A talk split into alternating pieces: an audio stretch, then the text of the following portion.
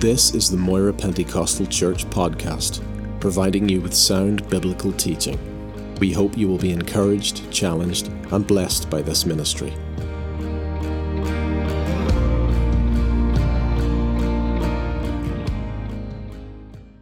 I need you to come with me to the book of Acts, chapter 1 and chapter 2.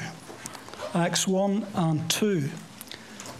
Uh, early this week, I felt exercised to share something with you about the Holy Spirit. The title of the message today is We Need the Holy Spirit. We cannot uh, live this Christian life effectively or efficiently without the Holy Spirit doing what only He can do in us and through us. So let's just read a few verses initially here in chapter 1 of Acts. Verse 4 And being assembled together with them, he commanded them not to depart from Jerusalem, but to wait for the promise of the Father, which he said, You have heard from me. For John truly baptized with water, but you shall be baptized with the Holy Spirit not many days from now. And then, chapter 2 verse 1. When the day of Pentecost had fully come, they were all with one accord in one place, and suddenly there came a sound from heaven as of a rushing mighty wind, and it filled the whole house where they were sitting. And there appeared to them divided tongues as of fire, one sat upon each of them. And they were all filled with the Holy Spirit and began to speak with other tongues as the Spirit gave them utterance. Let's just pray. Lord, this morning as we come to your infallible, inerrant word, we pray that you would open our eyes that we may see wondrous things from your word. We thank you that your word is a light unto our path, it's a lamp unto our feet. Hallelujah. So help us today to see something of the work of your Holy Spirit, that we may be encouraged, inspired, challenged. Lord, that we may realize again the absolute necessity for the Holy Spirit in our lives as believers. So we give you thanks. Open our hearts, open our eyes, open our ears, that we may see, that we may know. In Jesus' name. Amen. Amen. The disciples had been with Jesus for just over three years during his earthly ministry. They had been eyewitnesses uh, to, uh, I suppose, the greatest miracles that has ever been seen on earth. In Luke chapter 9, Jesus sent the 12 out uh, to be his witnesses and to preach. And they too saw many, many miracles. In Luke chapter 10, he then sent the 70 out. And they came back with a glowing report that even the very demons were subject unto them in his name. This, of course, was during the, the heyday during the time of popularity. But then, as time went on, the tide turned against Jesus, particularly from the religious authorities. And finally, they saw Jesus crucified on a Roman cross as a common criminal. Uh, and they thought that their dreams were shattered forever when he was put in a borrowed tomb. But just three days later, as he had promised, as he had distinctly told them, he rose again from the dead. And for the next 40 days, he showed himself alive by many infallible proofs to hundreds of people, but particularly to his disciples again and again. And he admonished them and instructed them and encouraged them and challenged them. And at the end of 40 days, we know that he ascended to the right hand of the Father, where he ever lives right now to make intercession for the saints of God. But just before he ascended, to the Father. He gave the one last command that they would wait for the promise of the Father, that they would be endued with power from on high, that they would be baptized, as John the Baptist had said, that they would be baptized in the Holy Ghost and fire. And then they would be equipped to go out and to evangelize and to carry out Christ's mission on earth for the rest of their lives. And so, after three years of receiving the finest teaching possible, after three years of seeing and even partaking in miraculous ministry, they were about to now to follow in the Master's footsteps.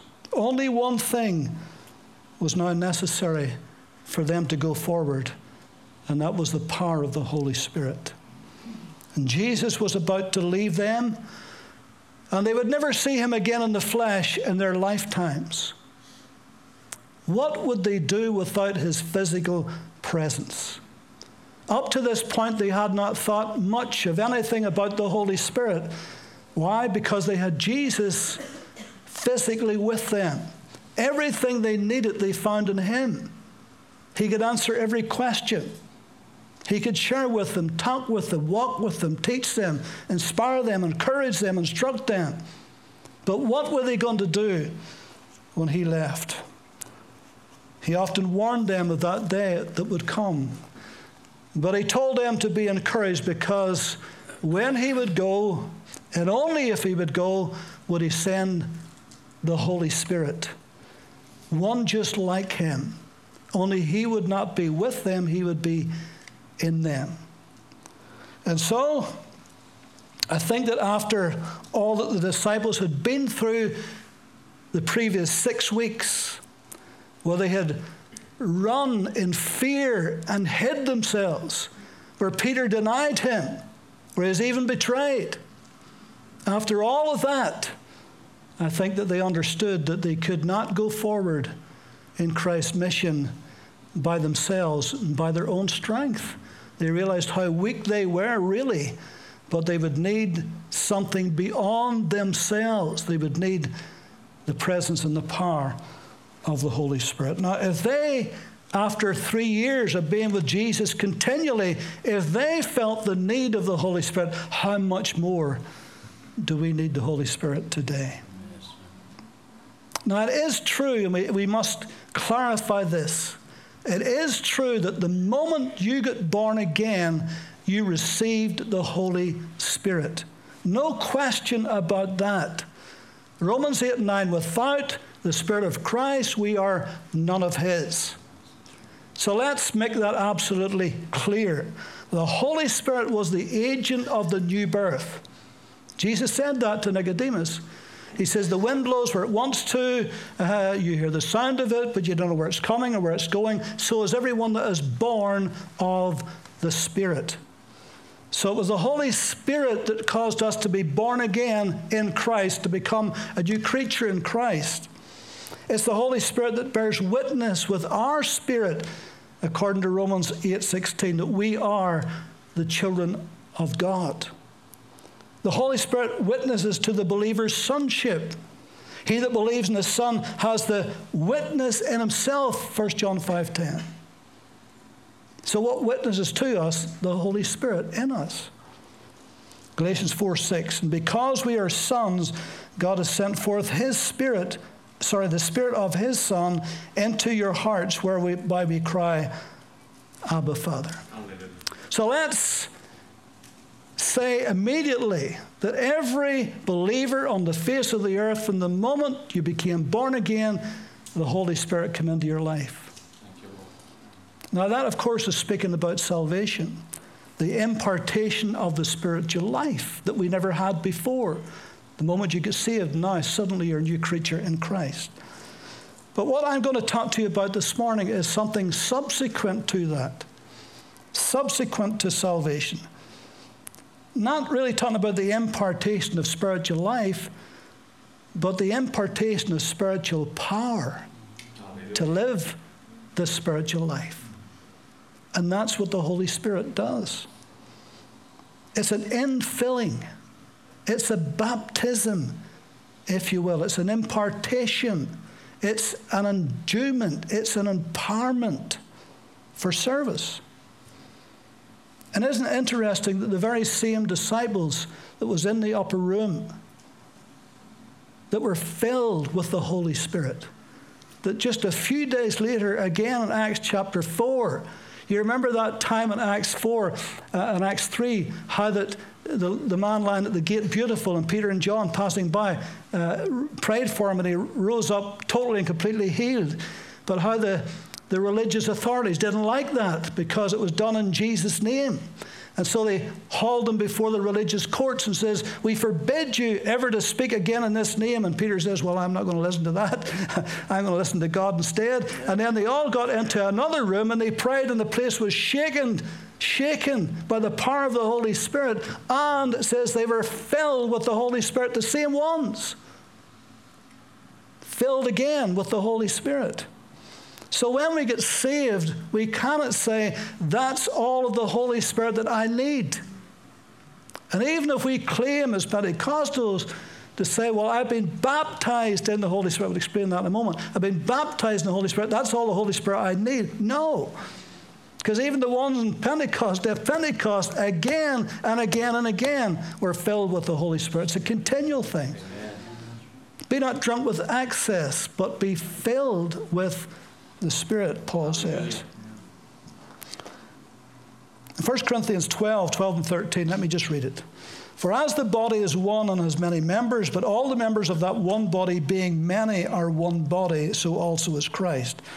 For by one Spirit we're all baptized into one body, whether Jews or Greeks, whether slaves or free, and have been all made to drink into one Spirit. Now, some believe that that and this gives rise to some confusion in this particular verse. Uh, some believes that that is referring to uh, the Spirit. Whenever you receive the Spirit when you're born again, they say, well, that's that's actually when you were baptized in the Spirit when you were born again. And it's similar to and the same as the day of Pentecost, only without the tongues and the, and the tongues of fire and the mighty rushing wind and so forth. And it's the same Spirit uh, baptism that when you get born again, you are baptized in the Holy Spirit. But that's not what Paul said.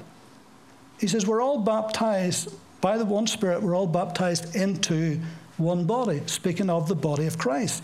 There's a big difference between the Holy Spirit baptizing believers into the body of Christ, which is an operation of the Holy Spirit, than being baptized in the Holy Spirit, which is an operation of Christ. Because John said, I indeed baptize you with water, but he, referring to Jesus, will baptize you with the Holy Spirit. So the baptism in 1 Corinthians 12 that Paul talks about is something done by the Holy Spirit and has to do with our position in Christ. But the baptism John the Baptist talked about, about Jesus, he will baptize you with the Holy Spirit, is something done by Jesus and has to do with power for service, which is a different thing. The first baptism, the Holy Spirit, is the agent, and the body of Christ, or the church, is that which he baptized us into. That's when you were born again from above of the Holy Spirit. But the second baptism that John talked about that Jesus would do, Jesus is the agent and he's the one who baptizes you into the Holy Spirit. Same Holy Spirit, same Jesus, but two distinct baptisms. And so, the Holy Spirit, and I haven't time to enumerate everything this morning, we've done this in the past many times, does so much for us as believers, once He baptizes us into the body of Christ, when you become part of Christ and part of His body, part of His family, then forevermore He does so much for us every single day. He seals us, Paul says. 1 Corinthians 13 14. In Him you also trusted, after you heard the word of truth, the gospel of your salvation. In him also, after you believed, you were sealed with the Holy Spirit of promise, which is the earnest of the down payment of our inheritance until the redemption of the purchased possession. Ephesians 4:30. And grieve not the Holy Spirit of God, whereby you were sealed unto the day of redemption. Now, sealing speaks of ownership. In those days, when somebody went to purchase something and they put a down payment or earnest that says solicitors still talk about earnest money today for a down payment, then they sealed that until they came back and paid the, the full price and claimed that as their own. They sealed it, they had a seal. And the seal of God in our lives that we belong to Him and that one day Jesus is coming back to claim us as His own purchased possession is the seal, is the Holy Spirit in your lives. Thank you, Lord.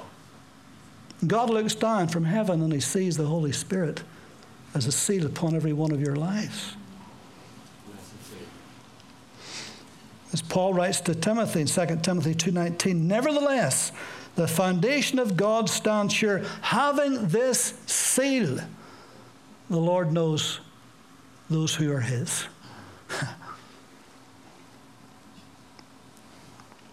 Not only a way back in Genesis was the Holy Spirit involved in creation because he, he hovered over the face of the deep, but he's the one that's involved in the new creation that makes us a child of God in Christ. In the Old Testament, the Holy Spirit is mentioned more than 90 times and is given 18 different titles. In the New Testament, he's mentioned more than 260 times and is given 30 different names and titles. And of the 27 books in the New Testament, only two, 2nd and 3rd John, those little epistles, has no reference to the Holy Spirit. So the Holy Spirit gets a big, big mention in the Word of God. He's the third person of the divine Trinity, co equal with the Father, co equal with the Son, is God the Holy Spirit. The Holy Spirit hates strife, contention, backbiting, schism. He hates that. And because the Holy Spirit is a person, not an it, not a thing, a person. Always remember the person of the Holy Spirit, though we can't see him. But the Bible always refers to him with personality. He can be grieved, Ephesians 4:30. He can be insulted, Hebrews 10:29. He can be lied to, Acts 5:3. He can be blasphemed, Matthew 12. He can be resisted, Acts 7. He can be tested, Acts 5. He can be vexed, Isaiah 63. He can be quenched, 1 Thessalonians 5:19. The Holy Spirit is our helper. He's the one called alongside to help. He's our comforter, the Parakletos. He's our advocate on earth. Christ is our advocate in heaven. Holy Spirit is our advocate on earth. He's our teacher. He illuminates the Word of God for us. That's how you get to know the Bible. That's how you got to know the Word of God. If you did not have the Holy Spirit illuminating the Word of God, then it would just be a history book to you. It might be a good read, but that's all it would be. It wouldn't be life changing. But the Holy Spirit, who's the author of this Word, He quickens it, He makes it alive to us, He speaks to us through His Word. So when you read your Bible, ask the Holy Spirit, who's the author, to reveal the word to you, and He will do that. He's our guide, He leads us into all truth. He empowers us for service. He gives fruit, He gives gifts, He gives empowerment, endowment. He does so much more that I haven't time even to touch on this morning. But what I want to do now is to speak to you specifically about the baptism in or with the Holy Spirit. We have already established that the Holy Spirit is the one who positioned us, placed us, baptized us into the body of Christ. Now let's focus on how Christ baptizes us into the Holy Spirit. The former is for position, the latter is for power. The former is for the one who is establishing us in Him, the other is empowering us through Him. John 1 and 12, but as many as received him, to them gave he the power to become the sons of God, even to those who believe in his name. And the word power there is exousia, the right. The New King James Version, which I use, says gave the right, and that's the correct meaning, the right. It means the delegated authority to call yourself a son, a daughter of God. That has been delegated to you by what Christ has done on the cross. We are legally, legally the sons and daughters of God. Hallelujah. But then in Acts 1 and 8, Jesus said, But you shall receive power. After that, the Holy Spirit has come upon you, and you shall be witness and so forth. And the word is dunamis. And dunamis is an enabling power. It's a self generating power. Uh, it's where we get dynamite and words like dynamic and dynamo from. And so Jesus said that you would receive an enabling power through the Holy Spirit. Somebody said that the greatest promise to the world is whosoever believes in him should not perish but have everlasting life. But the greatest promise to the church is you shall receive power. After that, the Holy Spirit has come upon you. Now, let's take a few moments to look what happened on the day of Pentecost. Remember that these disciples were the ones who fled when Jesus was being crucified, who denied the very Son of God, who were so frightened that they dare not show their faces. And I'm sure they were glad when Jesus told them to go into that upper room and stay there until they be endued with power from on high. And so they waited, and they waited, and they waited. Not knowing how long, but Jesus says, Not many days from now. But then, when the day of Pentecost was fully come, then the Holy Spirit came in great power and endued them. And so they already had received, before the upper room, before the day of Pentecost, they already had received the redemptive work of Christ. They were already born again. Jesus even had said to them before this, he breathed on them and said, Receive the Holy Spirit. So I don't think they just got born again on the day of Pentecost. The day of Pentecost is when they had this extra, added, very different empowerment and baptism with the Holy Spirit. Now, subsequently, they were waiting now, born again, loved Christ, wanted to live for Him and serve Him. But subsequently, now they've been waiting and waiting and waiting and waiting for the promise of the Father. In Acts 8, and we'll come back to some of these in a moment. In Acts 8, Philip, the evangelist, had a great revival in Samaria. Many were saved. Many were healed, devils were cast out. But whenever the word got back to headquarters at Jerusalem, Peter and John went down. And then they were baptized in the Holy Spirit. No question they were saved. They're already baptized in water by this time. But Peter and John comes heard they've been saved, heard the wonderful things that's happened, heard about revival comes, prays for them, and they're filled with the Holy Spirit. In Acts 9, Saul of Tarsus on the road to Damascus, you know it well. How he had that incredible experience with Christ. No question about it. he gets saved, born again at that moment. Ask any believer, when did Saul of Tarsus get saved? on the road to Damascus. Absolutely right. No question about that. But it was three days later when Ananias came, Ananias came and laid his hands on him and prayed that he might receive the Holy Spirit. Three days later, subsequent to salvation. In Acts 19, there's 12 disciples that Paul met at Ephesus. And they were ready believers because Paul said to them, Have you received the Holy Spirit since you believed?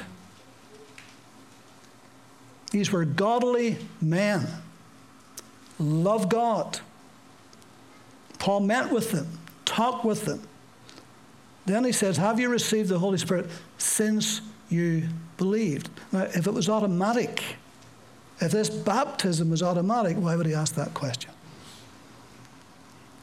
And they says, well, we haven't even heard as much as there is a Holy Spirit.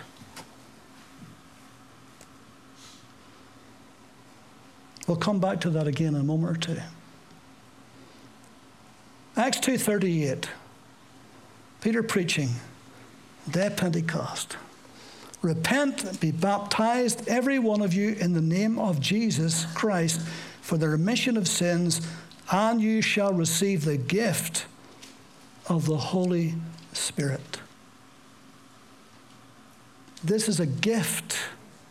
Not something we earned or deserved or worked for or merited. It's not a reward. It's a gift, a free gift imparted by Jesus. It's not to single us out as super believers and it becomes a, a spiritual badge we wear to puff us up. The most charismatic of all of the churches in the New Testament was the Corinthians. It was the most problematic.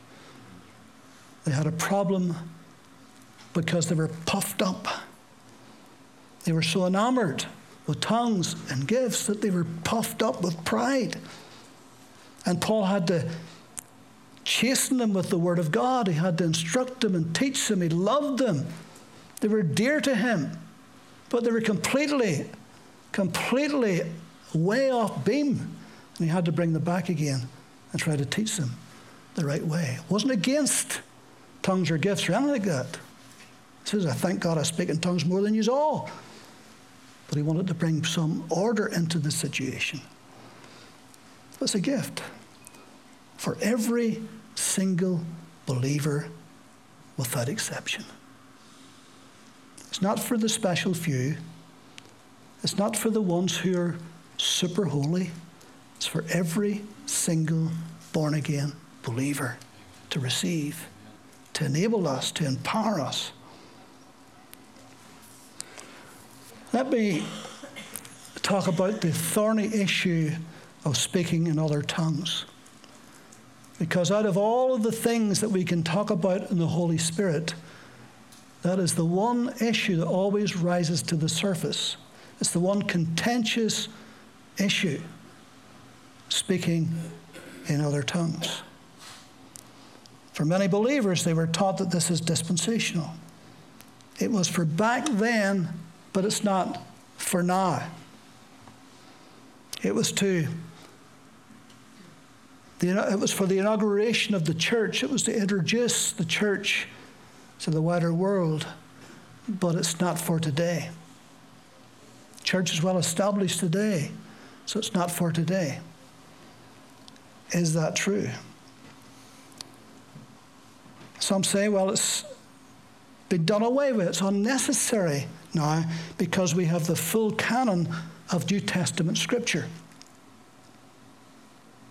The apostles are all dead.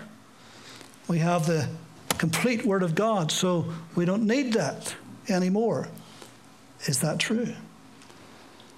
Because if that is true, then that leaves us with the problem. What of the untold millions around the world who do speak with other tongues, who do believe that the gifts of the Holy Spirit are still for today, who do believe that it hasn't passed away, well, that only leaves us with one or two or three options. Either we're delusional and it's a figment of our imagination, or else it's the devil who's deceived us,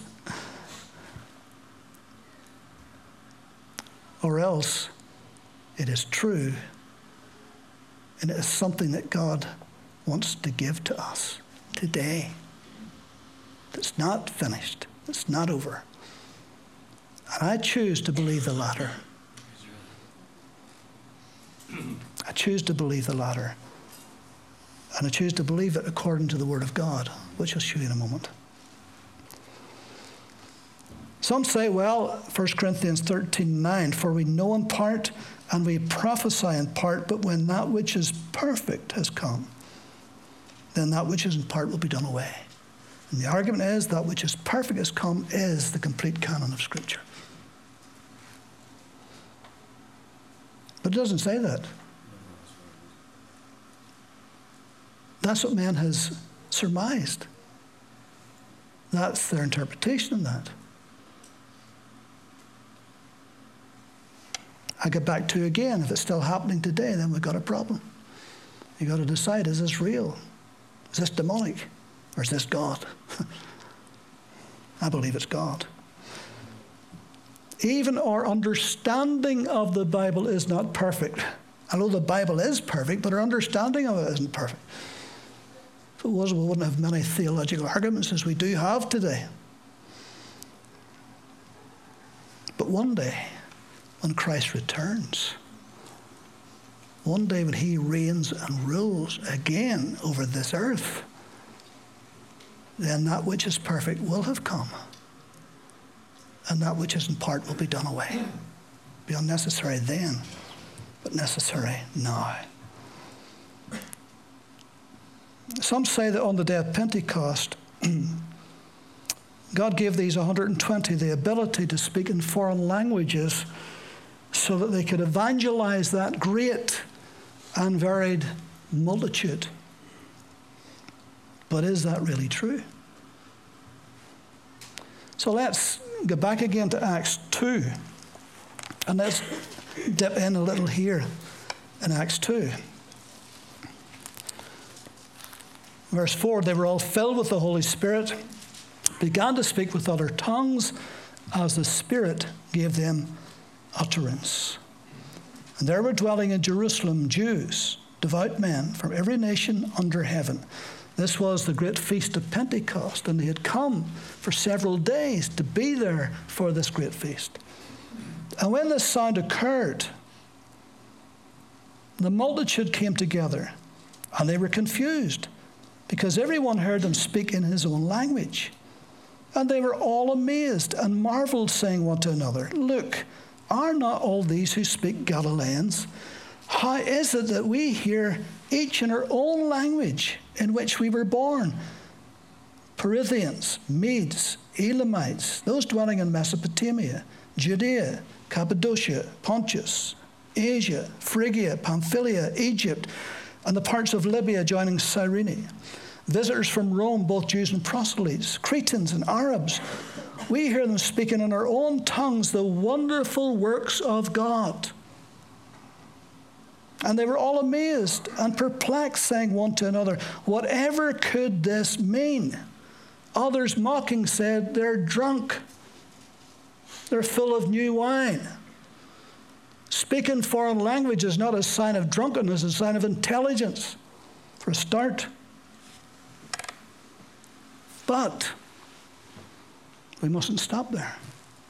We must read on in a second. They're in the upper room. 120 Galileans. Not linguists, not clever people, not taught other languages. The only language they could speak was Aramaic, which was the common language of the Jews in that day. But suddenly, they're speaking the language of about 14 different nationalities, including those from Judea. So, so some of them in the 120 in the upper room, some of them must have been praising God in their native tongue for the ones outside from Judea understood that, but the others, the Parthians, the Medes, and so forth, they couldn't understand that, but they could understand what they were hearing because it was in their language. And it was as if God rang a big bell. And there was such a sound. And you can imagine they were not whispering this. They didn't know what they were saying. For the most of them didn't know what they were saying. They'd never learned any of these languages, but they were opening up and they were praising God for his wonderful works. Now, they're not preaching at this point, they're just praising God for his wonderful works. And a great crowd came together and gathered together and were completely confused. What is going on? We know they're Galileans. What's happening here? But Peter, verse 14, but Peter, standing up with the eleven, raised his voice and said to them, Men of Judea, and those of you who dwell in Jerusalem. Now, he's not speaking in foreign languages now, because there's 14 different nationalities addressing, and he doesn't have any interpreter. And he's not speaking in 14 different languages. The only language he knows that has been taught is Aramaic. That's what he's speaking into the men of Judea and Jerusalem. Be it known unto you, and heed my words, for these are not drunk as you suppose, since it is the only the third hour of the day. But this is that which is spoken by the prophet Joel. It shall come to pass in the last day, saith God, I will pour out my spirit on all flesh. Your sons, your daughters shall prophesy, your young men shall see visions, your old men shall dream dreams, and on my men servants and on my maid servants I will pour out my spirit in those days, and they shall prophesy. I will show wonders in heaven above and signs in the earth beneath blood and fire and vapor of smoke. This hasn't happened yet, this part. The sun shall be turned into darkness, the moon into blood, before the coming of the great and awesome day of the Lord. And it shall come to pass that whosoever shall call upon the name of the Lord shall be saved. Men of Israel, hear these words. So in the upper room, they were baptized in the Holy Spirit, and suddenly they began to speak in these languages which they had never learned. And the people outside ran together and heard them praising God for the wonderful works of God. But then Peter stops and he comes out to and addresses the crowd in his own native tongue. Because if this was the case that the Holy Spirit, in order for us to evangelize the world, would give us the ability to speak in foreign languages we'd never learned, then every missionary in the world wouldn't have to learn languages. They could just say, Holy Spirit, I'm going to preach to these Indians today. Just give me whatever language Indians speak. What is it, Claire? You have no idea. And everyone would do that. But we don't because that's not what it was meant for. Now, in saying that, there have been the odd occasion, and it is the exception to the rule, where somebody has actually been able to do that momentarily. But that's the exception to the rule. Because we can't put God in a box. He can do whatever he wants. But generally, by and large, that just does not happen. When Clifford and I go to Ukraine, we've learned a few Russian words. In southern Ukraine, they speak Russian. But it'd be wonderful when we get up to preach, Clifford, of the Holy Spirit would just come upon us and we didn't have to learn anything. That'd be wonderful, wouldn't it? It's never happened yet. So, well, maybe you never asked for that to happen. No, it doesn't happen. That's not what it's about. And so we see here on the day of Pentecost what was happening. Five times in the book of Acts, five times, when the Holy Spirit was poured out and came upon. Either explicitly or implicitly, implicitly, Either explicit or implicit, they spoke in other tongues. We saw that explicitly in Acts chapter 2. Come with me to Acts chapter 8.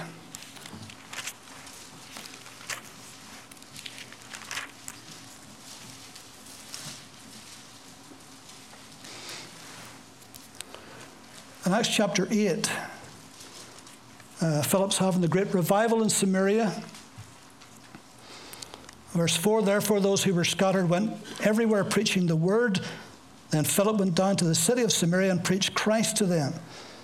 And the multitudes with one accord heeded the things spoken by Philip, seeing and hearing the miracles which he did. For unclean spirits crying out with a loud voice came out of many who were possessed. And many who were paralyzed and lame were healed, and there was great joy in that city. But there was a certain man called Simon who previously practiced sorcery in the city and astonished the people of Samaria, claiming he, had, he was someone great. To whom they all gave heed from the least to the greatest, saying, This man is the great power of God.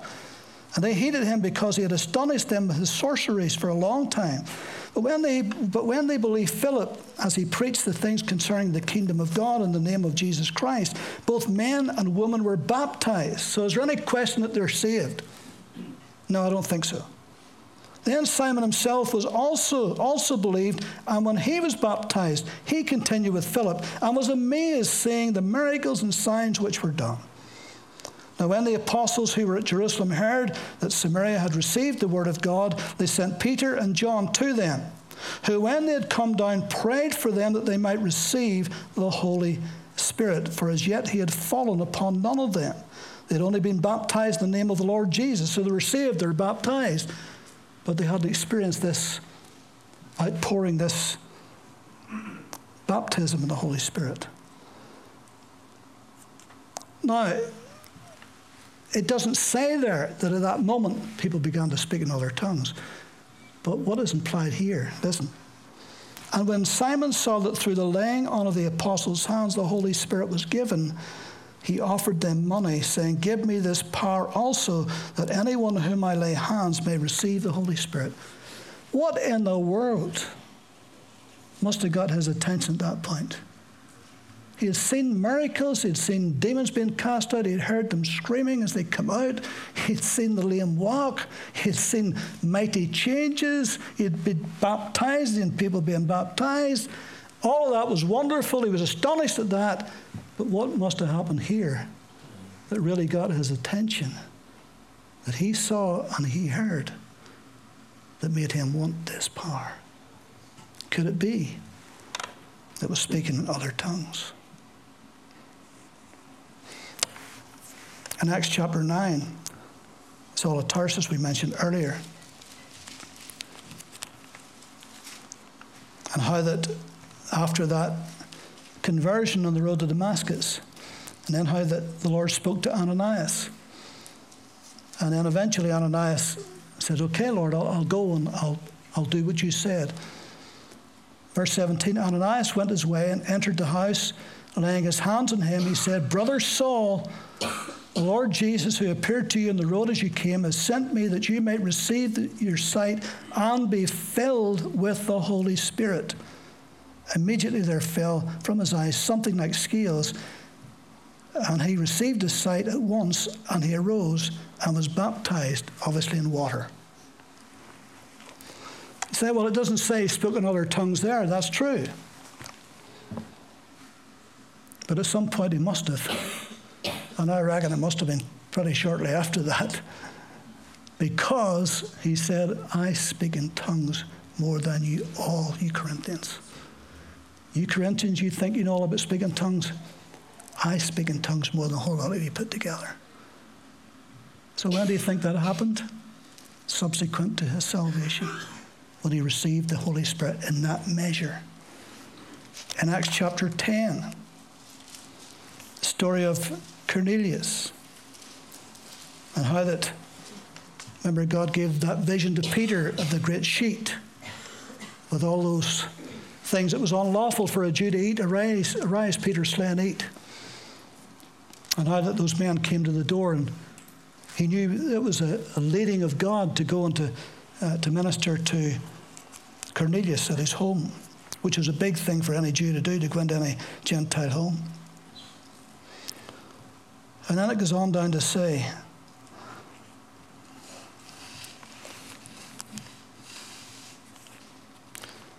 Verse 34 Then Peter opened his mouth and said, In truth, I perceive that God has no uh, shows no partiality, but in every nation, whoever fears him and works righteousness is accepted by him. The word which God sent to the children of Israel, preaching peace through Jesus Christ, he is Lord of all. That word you know, which was proclaimed throughout all Judea and began from Galilee after the baptism which John preached. How God anointed Jesus of Nazareth with the Holy Spirit and with power, who went about doing good and healing all who were oppressed by the devil, for God was with him. We are witnesses of all these things which both in the land of the Jews in Jerusalem, whom they killed by hanging on a tree, him who God raised up on the third day and showed him openly, not to all the people, but to witnesses chosen by God, even to us who ate and drank with him after he rose from the dead. And he commanded us to preach to the people and to testify that this is he who is ordained by God to be judge of the living and the dead and that through to him that all the prophets witness that through his name whoever believes in him will receive remission of sins. For while peter was still speaking these words the holy spirit fell upon all those who heard the word and those of the circumcision who believed were astonished as many as came with peter because the gift of the holy spirit had been poured out on the gentiles also for they heard them speak with tongues and magnify god so that's explicit. And Peter answered, Can anyone forbid water that these should not be baptized who have received the Holy Spirit just as we have? This is years after Pentecost. And he commanded them to be baptized in the name of the Lord. Then they asked him to stay a few days. And then in Acts 19. And it happened while Apollos was at Corinth that Paul, having passed through the upper regions, came to Ephesus. And finding some disciples, he said to them, Did you receive the Holy Spirit when you believed? They said to him, We have not so much as heard whether there is a Holy Spirit. They said to him, And to what baptism were you baptized? And they said, Into John's baptism. Uh, this was probably 26 years later, we're talking here now. So they said unto John's baptism. Then Paul said, John indeed baptized with the baptism of repentance, saying to the people that they should believe in him who would come after him, that is, on Jesus Christ. And when, he, when they heard this, they were baptized in the name of the Lord Jesus. They'd only been baptized in, under John's baptism. Now they're being baptized in the name of the Lord Jesus. And when Paul laid his hands on them, the Holy Spirit came upon them, and they spoke with tongues and prophesied. Now, the men were about 12 in all. Now, some say, well, the speaking in tongues business, well, that was for the introduction of the church to the Jews in the day of Pentecost. And it was for the ethnic group, the Samaritans in Acts 8. And here it is in Acts 10 at the house of Cornelius for the Gentiles. But what are we going to do with Acts 19? What are we going to do with 1 Corinthians 12 and 14 to the people at Corinth? What are we going to do with the untold millions around the world today who has received this baptism of the Holy Spirit? I don't believe it was just for yesterday. I believe it's for today, as it was for yesterday.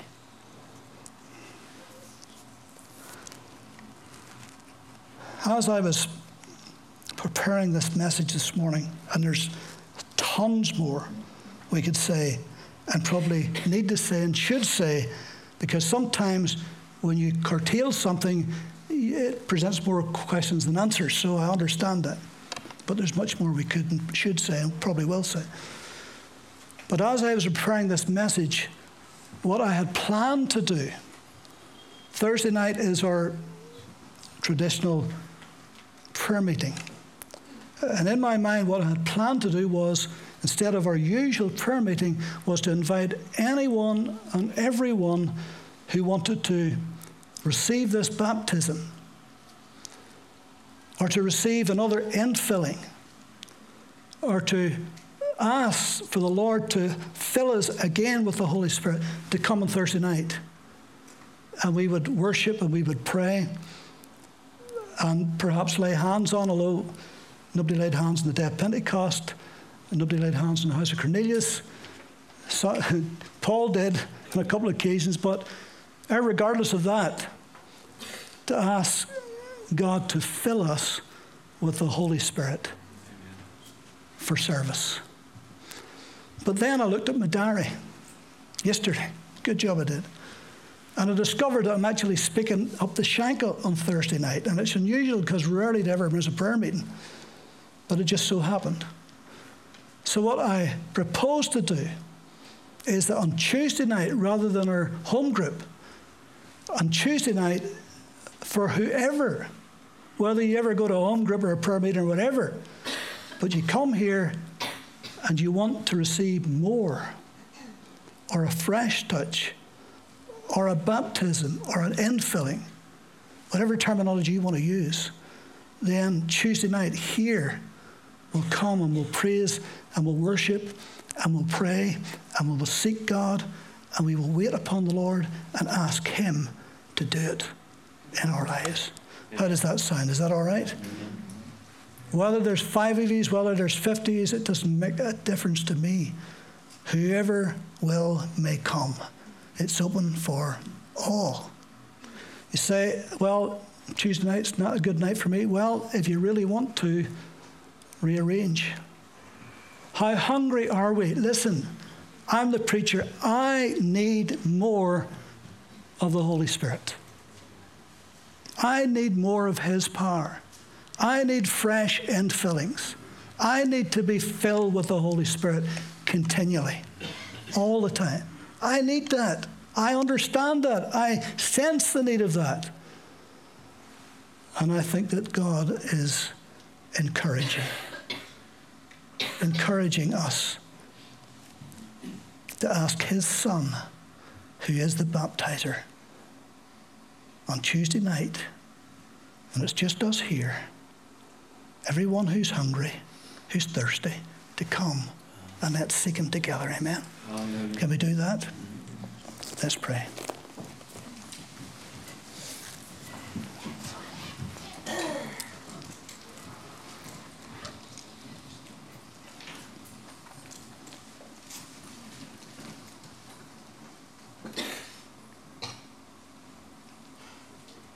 Lord, we need the freshness of your Spirit. We need your mighty touch in our lives. Lord, these are days that we're living in that are dangerous. Days, Lord, whenever the enemy is bringing darkness across our land. Lord, help us as the lights in a dark place to shine brighter. Give us all the power that we need to be effective for your kingdom. Lord, we admit we are a long way from being what you want us to be. We haven't arrived in any sense of the word. We're on a journey. But Lord, would you help us as we come together? touch us with your Holy Spirit and cause us to come alive and to be agents for good in our community, in our land, in our day. This is our time. It's our generation. We're never going to live in another day and another time and another generation. We've only got one shot at this. Lord, help us to do it for your glory. We're going to break bread together here. And as we always say, if you know and you love the Lord and He's your Savior, then we want you to join us at this table today.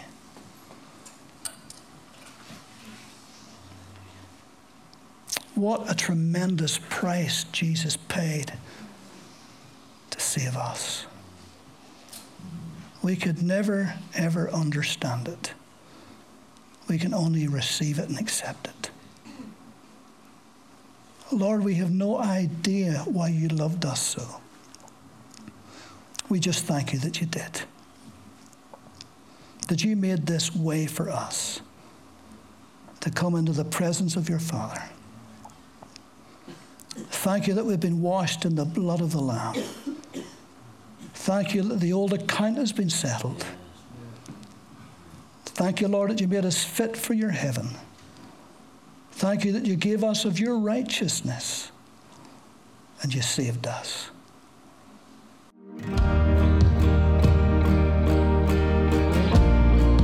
Thank you for listening to this podcast.